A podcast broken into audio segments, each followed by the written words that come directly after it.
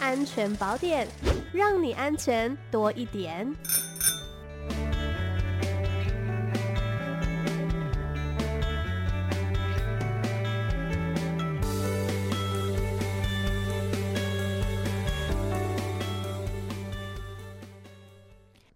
好，我们今天的安全宝典单元邀请到的是刑事警察局打击诈欺犯罪中心金融研析股的魏廷嘉侦查员，您好。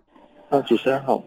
是我们今天呢要跟大家来介绍的主题哦，是虚拟货币诈骗，所以呢要请廷嘉来跟我们聊聊，到底什么是虚拟货币诈骗，民众又应该怎么样来预防呢？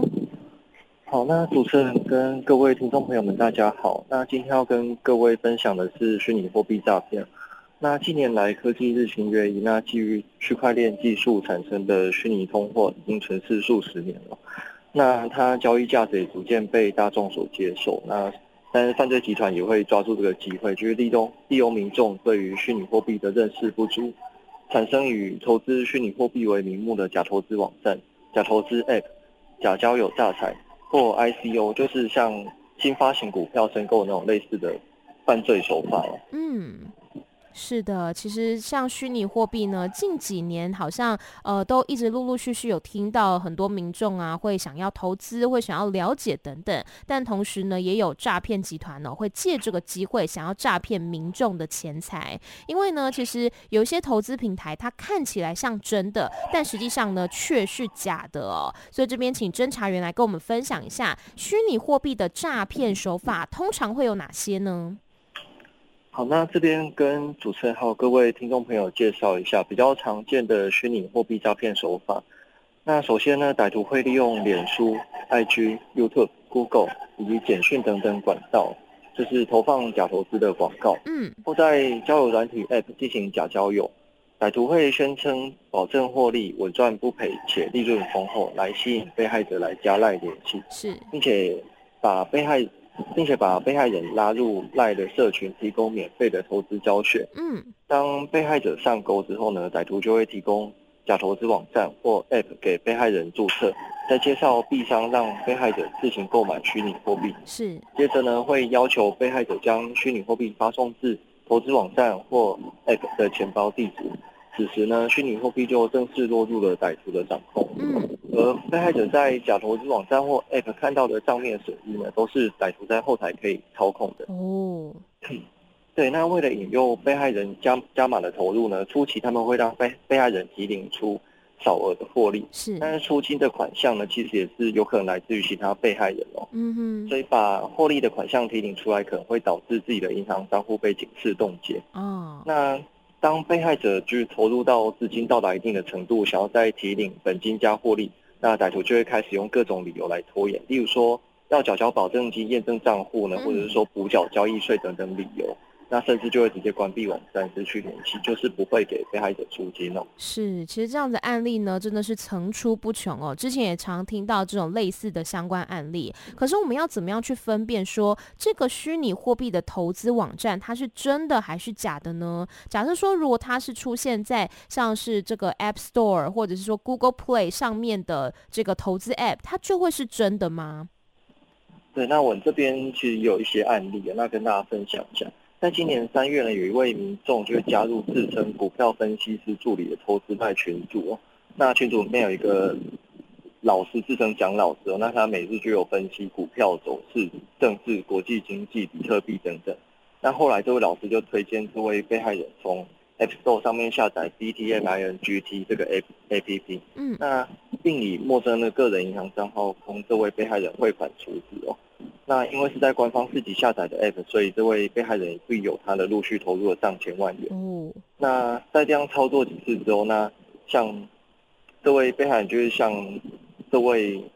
跟他代操老师申请出金哦。那初期确实有提领成功，但是平台就在1月初要求使用者去提供与身份证相符的银行账户，那缴付账户内 10% 的身份验证资金才可以申请出金哦。那因此这位被害人就到处借钱，直到银行行员察觉有异，并且通报警方到场劝说，那这位被害人才惊觉被骗了。所以说我们这边也提醒，就是经过这个案例，大家可以知道，虽然官方自己下载的那也是经过初步审核才可以上架，但是经过初步审核上架的 App 也有可能被利用作为诈骗。所以在进行投资的时候，就是应该要各方查证，那使用合法的投资平台。那金管会政企局目前已经有定期公告，已经完成提前房市法令遵循声明的虚拟通货平台业者名单。那目前已经有26家业者完成起房的法遵声明。是。那最新的名单是今年的9月7号更新的。那除此之外呢，我们165转险会定期的公布民众通报的假投资网站。那在165官网以及粉丝专页都可以上去查询哦。那民众都可以上去看看自己正在投资的网站或平台是否有被通报。但其实并不是说没有被通报的平台就是真的，就它可能是目前正在拿来骗人，但是还没有人惊觉被骗人来通报。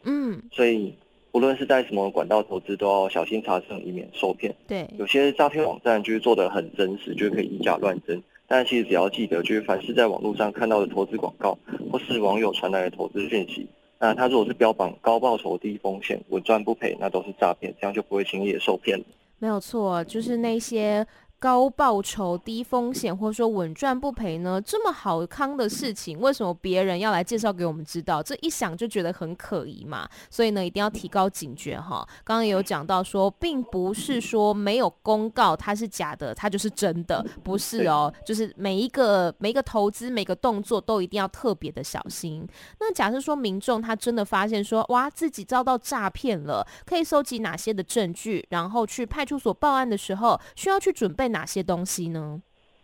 好，那如果说我们及时警觉到就是自己遭到诈骗了，可以收集以下的证据啊，尽速到邻近的派出所来报案了。那第一就是歹徒跟我们如果是用 LINE 对话的话，那就是尽量是完整的提供 LINE 的对话截图。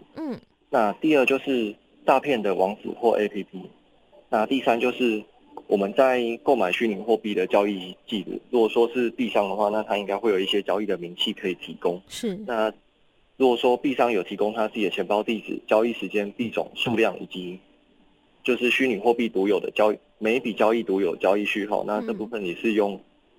截图的方式，或者可以直接带手机来报案，去提供给警方。那